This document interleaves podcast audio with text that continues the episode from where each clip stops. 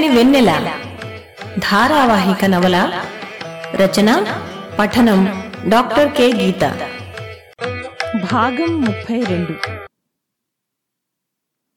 జరిగిన కథ అమెరికాలో తన తల్లికి స్నేహితురాలు స్త్రీలకు సహాయం చేసే సంస్థ సహాయను నడిపే ఉదయన్ని కలవడానికి వస్తుంది సమీర. నాలుగు నెలల గర్భవతైన సమీర తనకు విడాకులు తీసుకోవాలనుందని అందుకు దోహదమైన పరిస్థితుల్ని చెబుతుంది. ఉదయని తన్మయి కథ చెప్తాను. విన్నాక ఆలోచించుకోమని చెప్తుంది సమీరతో. చుట్టాల పెళ్ళిలో కలుసుకున్న తన్మయి శేఖర్లకు పెద్దవాళ్ళ అనుమతితో పెళ్ళి జరుగుతుంది. పెళ్ళైన మరుక్షణం నుంచే శేఖర్ అసలు స్వరూపం బయటపడుతుంది. మొదటి సంవత్సరంలోనే అబ్బాయి పుడతాడు. తన్మయి యూనివర్సిటీలో ఎంఏ చదువుతూ ఉంటుంది. తన్మయి ఆశయాల్ని భరించలేని శేఖర్ గొడవ చేసి ఇంట్లో నుంచి వెళ్ళిపోయి విడాకుల నోటీసు పంపుతాడు. తన్మయి స్థానిక రెసిడెన్షియల్ పాఠశాలలో ఉద్యోగానికి కుదురుకుంటుంది. ఎంఏ రెండవ సంవత్సరం రిజల్ట్స్ వచ్చేయి. కరుణకి మొదటి ర్యాంకు వరుసగా తన్మయ్కి రెండు రాజుకి మూడు అనంతకి నాలుగవ ర్యాంకు వచ్చాయి. దివాకర్ సెకండ్ క్లాస్లో పాస్ అయ్యాడు కరుణ ముఖంలో మిగతా ముగ్గురి కంటే ముందు ర్యాంకులో ఉన్నానన్న గెలిచిన ఆనందం బాగా కనిపించింది తన్మయికి. కిందటి ఏడాది నాలుగవ ర్యాంకు వచ్చిందని అతను కుంగిపోతుంటే మెరిట్ స్కాలర్షిప్ రాలేదన్న బాధ అని సరిపెట్టుకుంది. కానీ ఎందుకో అతని మాటల్లో తను గెలవడం కంటే మిగతా వారికంటే ముందుకు దూసుకు వెళ్ళాలన్న భావన కనిపించి ఆశ్చర్యపోయింది తన్మయి.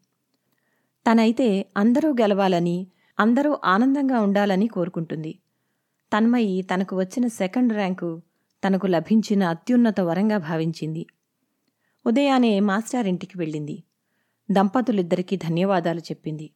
తనకు జేఆర్ఎఫ్ కూడా తప్పక వస్తుందని దీవించారు ఇద్దరు. బస్సు దిగి తన్మయి బాబు చేయి పట్టుకుని హాస్టల్ వైపు ధీమాగా నడవసాగింది. అప్పుడప్పుడే వర్షం కురిసి వెలిసి నేలంతా కళ్ళాపి చెల్లినట్లు బహు సుందరంగా ఉంది. బాట పక్కన లేతాకుపచ్చని తీగలు ఆకుపచ్చని చెట్లని అల్లిబిల్లిగా అల్లుకుని చిరుగాలికి తలలూపుతూ తన్మయికి త్రోవ చూపుతున్నట్లున్నాయి. అప్పుడప్పుడే ఊహ తెలుస్తున్న బుడతడు హుషారుగా నడుస్తూ అమ్మని రకరకాల ప్రశ్నలు అడగసాగాడు. అన్నిటికీ తన్మయి ఓపికగా సమాధానాలు వివరించసాగింది. హాస్టల్లో తన రిజల్ట్ విషయం తెలియగానే పండగ వాతావరణం నెలకొంది. వంటామె గబగబా పంచదార పట్టుకొచ్చి నోట్లో పోసింది. దోశ మాస్టర్ ఒరియావాడు. వచ్చిరాని తెలుగులో ఇప్పుడు మీద అమ్మకు పెట్టేది రెండు దోశలు అన్నాడు. వెంకట్ రెండు దేవగన్నేరు పూల కొమ్మలు తుంచి తెచ్చి అభినందనల పూలమాలలివే అందుకోండి అన్నాడు. మురళి చేతిలోని కలర్ పెన్సిల్ స్కెచ్ని చేతిలో పెట్టి ఇక మీకు తిరుగులేదు జీవితంలో అన్నాడు. కాగితాన్ని విప్పి చూసింది తన్మయి. అప్పటి వరకు తమనే హాస్టల్ పైనుంచి చూస్తున్నట్లున్నాడు. అందమైన లతల బాట వెంట తల్లి కొడుకు ఒకరి చెయ్యి ఒకరు పట్టుకుని మాట్లాడుకుంటూ వస్తున్నట్లున్న చిత్రమది. తన్మయి కళ్ళల్లోకి అప్రయత్నంగా నీళ్ళు వచ్చాయి. మురళికి నమస్కరిస్తూ చప్పున కళ్ళు దించుకుంది. ఇంతలో పిల్లలంతా పరుగున చుట్టూ చేరి కౌగిలించుకుని అభినందనల్లో ముంచెత్తారు. తన్మయి తనకు లభించిన అపురూప వరానికి పులకించిపోయింది. నా చుట్టూ ఇంతమంది ఆత్మీయుల్ని ప్రసాదించినందుకు ధన్యవాదాలు మిత్రమా? తనలో తను అనుకుంది. ఆధారం కోల్పోయి అలల తాకిడికి ఎటో కొట్టుకుపోతున్న ఒంటరి నావల ఈ తీరానికి చేరింది. ఇందరి ప్రేమాప్యాయతలు పొందగలగడం తన అదృష్టం. ఆ మధ్యాహ్నం బాయ్స్ హాస్టల్ వాకిట్లో దాదాపు ఇరవై ఇరవై రెండు సంవత్సరాల వయస్సున్న అందమైన అమ్మాయి ఆమె తల్లిదండ్రులు కాబోసు బయటకు నడుస్తూ కనిపించారు. దుఃఖపూరితంగా ఉన్న ఆమె ముఖం చూస్తేనే అర్థమవుతుంది ఆమె ఏదో కష్టంలో ఉందని. తన్మయి మెట్లు దిగి వెళ్ళబోతూ వాళ్ళని గేటు వరకు సాగనంపడానికి వెనకే వస్తున్న మురళిని చూసి ఆగిపోయింది. ఆమె ఎవరు? మురళికి చెల్లెలా? బంధువా? ఎందుకు దుఃఖపడుతుంది? తనలో తనే ప్రశ్నలు వేసుకోసాగింది. తన్మయి వైపే వస్తున్న వెంకట్ ప్రశ్నార్థకమైన తన్మయి ముఖం చూస్తూనే ఆమె ఎవరని కదా మీ సందేహం? అన్నాడు. తన్మయి తలూపేలోగా మురళి భార్య అన్నాడు. తన్మయి నమ్మలేక ఆశ్చర్యంగా చూసింది. మురళికి పెళ్ళయిందా? తనలో తను గొణుక్కుంటున్నట్లు అంది. మరదే మురళి పెళ్ళైనట్లు కనబడడు కదూ?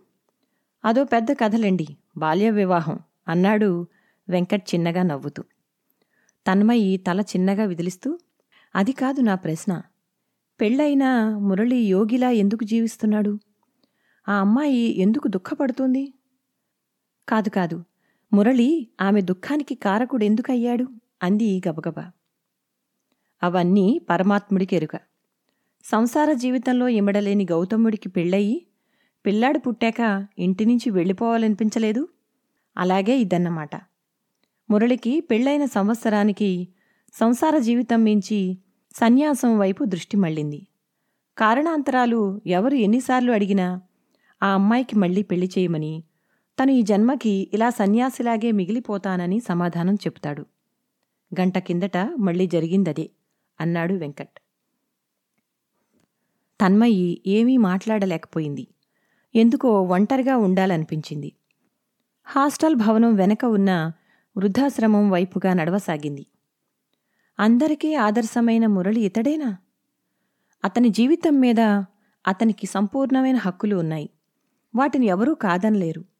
కానీ మరొక అమ్మాయి జీవితంతో అతని జీవితం ముడిపడినప్పుడు అతని హక్కులకు స్థానం ఉందా? తనతో జీవితం పంచుకుంటున్న స్త్రీని నిర్దాక్షిణ్యంగా వదిలివేస్తున్న మురళి శేఖర్లాగా స్వార్థపరుడేనా? అని తల విదిలించింది తన్మయి. మురళికి శేఖర్తో పోలికేమిటి తన పిచ్చి కాకపోతే మురళి నిస్సందేహంగా గొప్ప వ్యక్తి. పరులకే తన దేహ ప్రాణాలు అంకితం చేసే వ్యక్తి. కానీ ఒకరి కన్నీటిలో కాళ్ళు ముంచి ముందుకు ఎలా నడవగలుగుతున్నాడు? ఆలోచనలతో ముందుకు నడుస్తున్న తన్మయి ఎదురుగా వస్తున్న మురళిని చూడలేదు. మురళి ముఖంలో ఎప్పుడూ లేనంత దిగులు కనిపించింది. తన్మయి దగ్గరికి వస్తూనే మీరేం అడగపోతున్నారో అవేమీ అడగకండి. చెప్పాలనిపిస్తే నేనే చెప్తాను అన్నాడు. అసలు తనేదో అడగబోతున్నానని అతనికెలా తెలుసు? కాసేపు నిశ్శబ్దంగా నడిచాక ఆమెకు చెప్పిన మాటల్నే మీకు చెప్తున్నాను. ఈ లోకంలో దుఃఖానికి మూలం కోరికలు. దుఃఖాన్ని జయించాలంటే కోరికల్ని జయించాలి. ఇవి నా మాటలు కావు గౌతమ బుద్ధునివి. ఎంతో విలువైనవి అని దీర్ఘంగా ఊపిరి పీల్చి చిత్రంగా ఆమె నా మాటలు విని దుఃఖంతో వెళ్ళిపోయింది. నిజానికి దుఃఖమే జీవితాన్ని పరిశుభ్రం చేస్తుంది కానీ అజ్ఞానంతో కూడిన దుఃఖం బహు ప్రమాదకారి. అన్నాడు. తన్మయి మురళి వైపు ఆశ్చర్యంగా చూసింది. పాతికేళ్ళ వయసు ఉంటుందేమో ఇతనికి.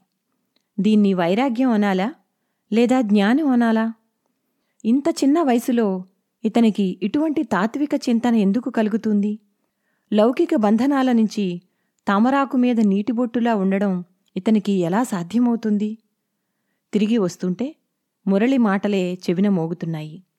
దుఃఖానికి మూలం కోరికలు. కోరికల్ని జయిస్తే దుఃఖాన్ని జయించవచ్చు. ఏదో అర్థమైనట్లు అనిపించసాగింది.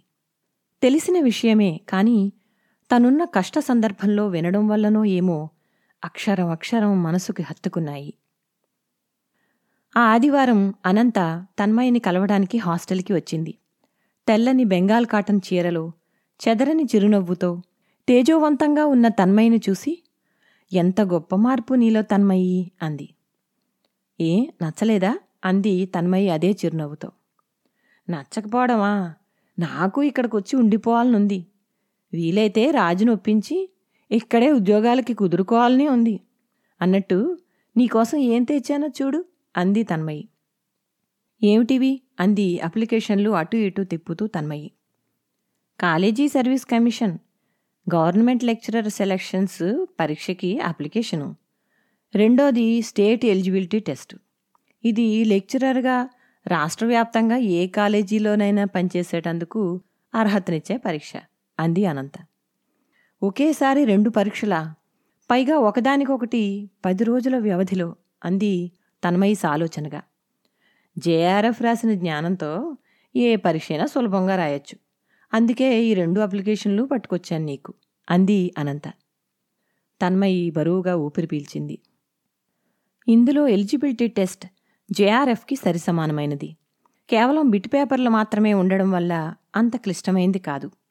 అంతేకాదు స్టైఫండ్ కూడా రాదు. కానీ లెక్చరర్గా పనిచేసేందుకు ఎలిజిబిలిటీ మాత్రం వస్తుంది.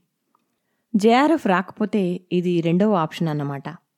కానీ సర్వీస్ కమిషన్ గురించి లేసే మాత్రమేనా తెలీదు. అసలు ఎలా ప్రిపేర్ కావాలో ఎలా రాయాలో అదే అడిగింది అనంతని. అనంత తేలిగ్గా నవ్వుతూ చూడు తన్మయ్యి ఇవి గవర్నమెంట్ పరీక్షలు. ఎప్పుడు పెడతారో ఎవరికీ తెలీదు. దాదాపు ఎనిమిదేళ్ళ తర్వాత ఇప్పుడు హఠాత్తుగా జరుగుతున్నాయి. ఈ పరీక్షకి పాత పేపర్లు కాదు కదా? పరీక్ష ఎలా ఉంటుందో రాసినోళ్ళు కూడా కనబడరు మనకి. ఏదో ఓ ట్రైల్ వేయడమే. పైగా రాష్ట్ర వ్యాప్తమైన పరీక్షే కదా. ఒక్క తెలుగు సబ్జెక్టులోనే కొన్ని లక్షల మంది పరీక్ష రాస్తారు. నీకో విషయం చెప్పనా? మొత్తం తెలుగు లెక్చరర్ ఖాళీలు ముప్పై అట అంటే ఎన్ని లక్షల మంది రాసినా చివరి వరకు పోరాడి గెలవగలిగేది ముప్పై మంది మాత్రమే. నీకో తమాషా చెప్పనా? ఇలా తక్కువ ఉద్యోగాలు ఉండడం వలన పోరాట పటిమ ఉన్నవాళ్ళు మాత్రమే బరిలో దిగుతారు. అంటే మనతో సమవుజ్జీలు అన్నమాట ఒకవేళ ఉద్యోగం వస్తే అందరిలో గెలవడం గొప్ప కాదు అంది అనంత. ఇంకా తన్మయ్యి ఆలోచన చూసి ఇంకేం ఆలోచించక తన్మయ్యి. జేఆర్ఎఫ్తో మహా అయితే ఐదేళ్ళు మాత్రమే స్టైఫండ్ వస్తుంది.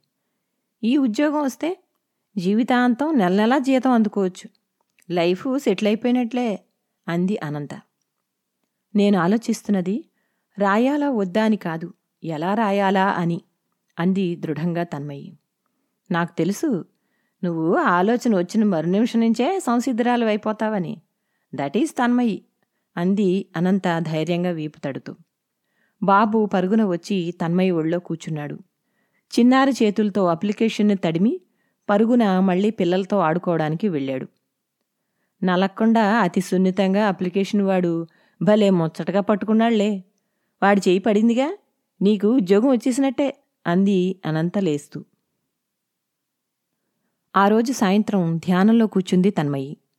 ఇక్కడికి వచ్చిన దగ్గర నుంచి పరీక్షలకు కావలసిన మానసిక సంసిద్ధతని ధ్యానంతో సమకూర్చుకోవడం అలవాటైంది తన్మయికి కానీ ఒత్తిళ్ళన్నీ పక్కకు పెట్టి మానసిక ప్రశాంతతని చేకూర్చుకోవడానికి ఎంతో సాధన సంయమనం అవసరం. ఒక పక్క కోర్టు చుట్టూ తిరగడమే ఒక పెద్ద ఒత్తిడి. మరో పక్క బాబుని వృద్ధిలోకి తీసుకురావాలంటే తను త్వరగా నిలదొక్కుకోవాల్సిన ఒత్తిడి. ఇవన్నీ బ్యాలెన్స్ చేసుకోగలిగిన అడుగడుగునా సమాజంతో ఎదురవుతున్న ఘర్షణ. తప్పు ఎవరు చేసినా స్త్రీని నిందించే సమాజంలో అడుగడుగునా ఎదురవుతున్న మనుషుల లేఖితనం వంకర మాటలు. తన్మయ్యకి ముందు వారం జరిగిన సంఘటన జ్ఞాపకం వచ్చింది. గర్ల్స్ హాస్టల్ వార్డెన్ కావడంతో ఆడపిల్లలకు సంబంధించిన శారీరక మానసిక ఒత్తిళ్ళలో తల్లి వంటి పాత్ర ధరించాల్సి రావడం తన్మయ్యకి ఎంతో ఆనందదాయకమైంది. కానీ ఐదో తరగతి లోపు పిల్లలతో పర్వాలేదు కానీ పెద్ద పిల్లలతో చాలా సమస్యలు ఉంటుండేవి. అసంకల్పితంగా కడుపు నొప్పి అనో ఒంట్లో బాగా లేదనో ఆడపిల్లలు క్లాసులు ఎగ్గొట్టి హాస్టల్కు వచ్చేసేవారు. తన్మయి వచ్చిన కొత్తలో ప్రతిరోజు ఇద్దరో ముగ్గురో ఇదే పద్ధతిలో హాస్టల్లో ఉండిపోతూ ఉండేవారు. పేరెంట్స్ని పిలిచే వరకు ఇదే తంతు. పేరెంట్స్ వచ్చి హాస్పిటల్లో చూపిస్తామని ఇంటికి తీసుకువెళ్ళడమే ఇందుకు మందని అర్థమయ్యేటట్లు చెయ్యడమే వాళ్ళ ఉద్దేశమని అర్థమైంది తన్మయికి మొదట్లో పిల్లలకు నిజంగా ఆరోగ్యం బాగాలేదో లేదా కావాలని హాస్టల్లో ఉండడం ఇష్టం లేక వంకలు చెప్తున్నారో అర్థమయ్యేది కాదు తన్మయికి అర్థమయ్యాక ఈ సమస్యకి పరిష్కారం వాళ్ళతో స్నేహితురాల్లా మాట్లాడడం ద్వారా చక్కదిద్దగలనని తెలుసుకుంది తన్మయి హాస్టల్లో ఉంచి చదివిస్తున్న తల్లిదండ్రుల ఆకాంక్షలు చదువు ఆవశ్యకత శారీరక శుభ్రత క్రమశిక్షణ ఏకాగ్రత ఇలా ఎన్నో టాపిక్స్ పిల్లలతో మాట్లాడేది తన్మయి. పిల్లలంతా చుట్టూ చేరి ఆసక్తిగా వింటుండేవాళ్ళు. ప్రతిరోజు రాత్రిపూట కాసేపు పిల్లలతో కబుర్లు చెప్పడం అలవాటు చేసుకుంది తన్మయి. చిన్నపిల్లలు అటూ ఇటూ చేరి ఒళ్ళోనే నిద్రపోయేవాళ్ళు. ఇదిలా ఉండగా అస్తమాటు ఈ వంకన వచ్చిపోయే మగ పేరెంట్స్తో తరచూ సమస్యలు ఎదుర్కోవలసి వచ్చేది తన్మయ్యకి. వచ్చిన వాళ్ళకి కొందరికి తన జీవితం మీద ఆసక్తి ఎక్కువ ఉండేది.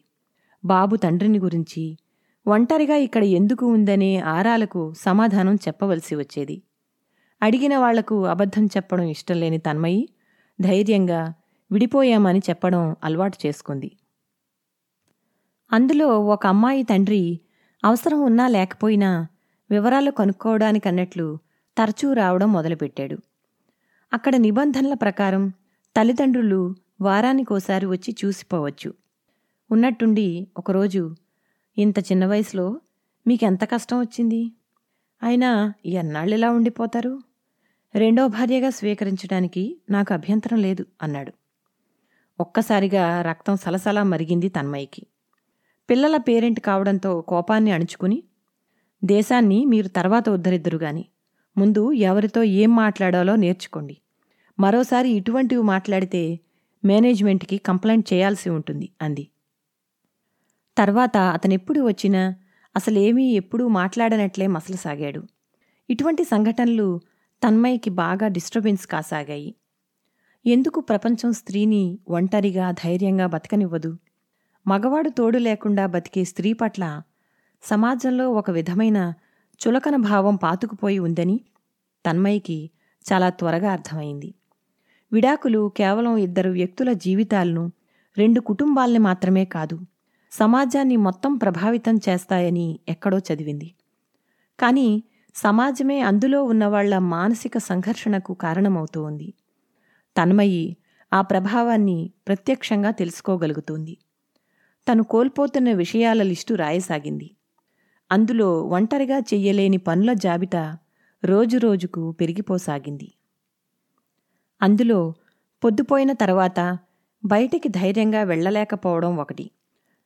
తను ఒక్కతే పరిష్కరించగలిగినది కాదు కాబట్టి వెళ్ళడమే మానుకుంది. బహుశా తనే పిరికిదనుకుంటా. ఇప్పటి వరకు ఒక్కతే సినిమాకి వెళ్ళే సాహసం ఎందుకు చేయలేకపోయింది? తన చుట్టూ తను గీసుకునే గీతలు కట్టుకునే గోడల ఎత్తు పెరుగుతున్న కొలది తన్మయికి బయటి ప్రపంచంతో సంబంధం తెగిపోసాగింది. ఒక విధంగా ఆలోచిస్తే తనకి హాస్టల్ జీవితం చాలా సరైనది. ఒంటరి స్త్రీలకు బయట ప్రపంచంలో ఎదురయ్యే సమస్యలు ప్రశ్నలు ఇక్కడ తరచూ ఎదురుకాకపోవడమే కాదు. తనలాంటి పిరికి వాళ్ళకు ఇలాంటి భద్రతా వలయాలే సరి అయినవి కాని ఇప్పుడిప్పుడే ప్రపంచంలోకి అడుగుపెడుతున్న బాబుకి ఇంత చిన్న ప్రపంచం నుంచి బయటికి వెళ్ళినప్పుడల్లా ఆశ్చర్యమే. ముఖ్యంగా మగవాళ్ళకి సంబంధించిన అనేక విషయాలు వాడి చిన్ని బుర్రలో ప్రశ్నలు పుట్టించసాగాయి. తల్లిదండ్రుల ఇద్దరి సంరక్షణలో పెరిగిన పిల్లగా తన్మయికి తన సంరక్షణలో ఒంటరిగా పెరుగుతున్న బాబు గురించి దిగులు ఎక్కువ కాసాగింది. స్కూలుకి వచ్చే తల్లిదండ్రులు పిల్లల్ని ముద్దాడే ఏ సంఘటనైనా తన్మయిని కలచివేయసాగింది. పైగా అలాంటి సంఘటనలు చూసినప్పుడల్లా అమ్మా మా నాన్నేడి అనే బాబుకి సమాధానం చెప్పలేకపోతుంది తన్మయి. తమని స్థితికి గురిచేసిన శేఖర్ పట్ల కోపం ద్వేషం విపరీతంగా పెరగసాగాయి. స్టేట్ ఎలిజిబిలిటీ టెస్ట్ ఎగ్జామ్స్ అయిన వారంలోనే గవర్నమెంట్ లెక్చరర్ ఉద్యోగాలకి కూడా రాత పరీక్షలు పూర్తయ్యాయి. అందులో సరైన మార్కులు వస్తే ఇంటర్వ్యూకి పిలుస్తారు.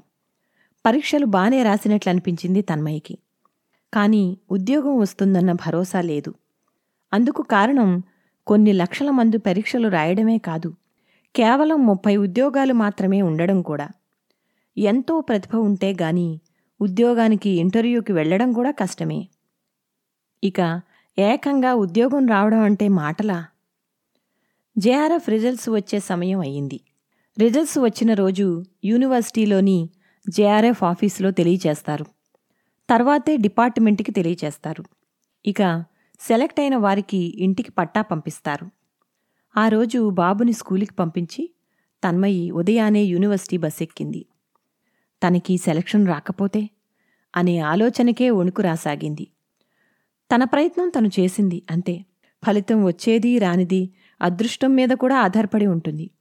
కానీ అలా అని సరిపెట్టుకోలేక అస్థిమితంగా అడుగులేస్తూ బస్సు దిగి డొంకదారి వెంట నడవసాగింది. రాత్రి కురిసిన వర్షానికి దారంతా గడ్డిమీద నీటి బిందువులు అందంగా అమిరి ఉన్నాయి. యూనివర్సిటీలో డొంకదారులు విద్యార్థులు ఎక్కువగా వాడుతుంటారు. అసలు దారుల్లో నడవాలంటే ఎంతో సమయం పడుతుంది. తన్మయికి ఈ బాట అంటే చాలా ఇష్టం.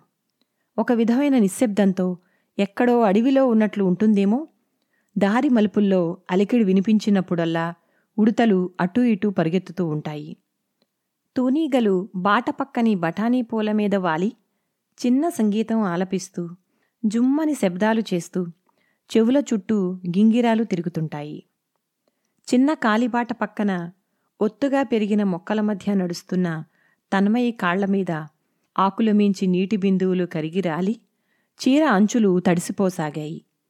అడుగులు పడకుండా తడిచీర అంచులు అడ్డుకోసాగాయి. జేఆర్ఎఫ్ ఆఫీసు ఇంకా తెరిచినట్లు లేరు. ముందు రోజు రిజల్ట్స్ వచ్చేసినట్లయితే సాయంత్రం ఆఫీసు మూసివేసే సమయానికి లిస్టు అతికించి ఉండాలి. మెట్ల కింది నుంచి తలుపు వైపు చూసింది తన్మయి. యాభై మెట్ల పైనున్న ఆఫీసు తలుపులకి ఏదో కొత్త కాగితం అతికించినట్లే ఉంది. తన్మయికి గుండె దడదడా కొట్టుకోసాగింది. తన నాడి తనకే స్పష్టంగా వినిపించసాగింది. ఒక్కో మెట్టు ఎక్కుతుండగా ఒంట్లోని ఓపికంతా ఆవిరి అయిపోతున్నంత నీరసం రాసాగింది. మొత్తం ఇరవై పేర్ల లిస్టు అది. రెండు విభాగాలుగా ఉన్న లిస్టులో లెక్చరర్షిప్పుకు మాత్రమే సెలెక్ట్ అయిన పేర్లు కిందన ఉన్నాయి. అందులో కరుణ రాజు అనంతల పేర్లు ఉన్నాయి.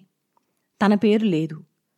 పైన ఉన్న విభాగంలో జేఆర్ఎఫ్ స్కాలర్షిప్కి సెలెక్ట్ అయిన లిస్టులో ఒకే ఒక్క పేరు ఉంది. తన్మయి తన కళ్ళని తనే నమ్మలేకపోయింది. తన పేరులో మొదటి అక్షరం టీ చూడగానే తన్మయి తట్టుకోలేక మొదటి మెట్టు పైనే కూలబడింది.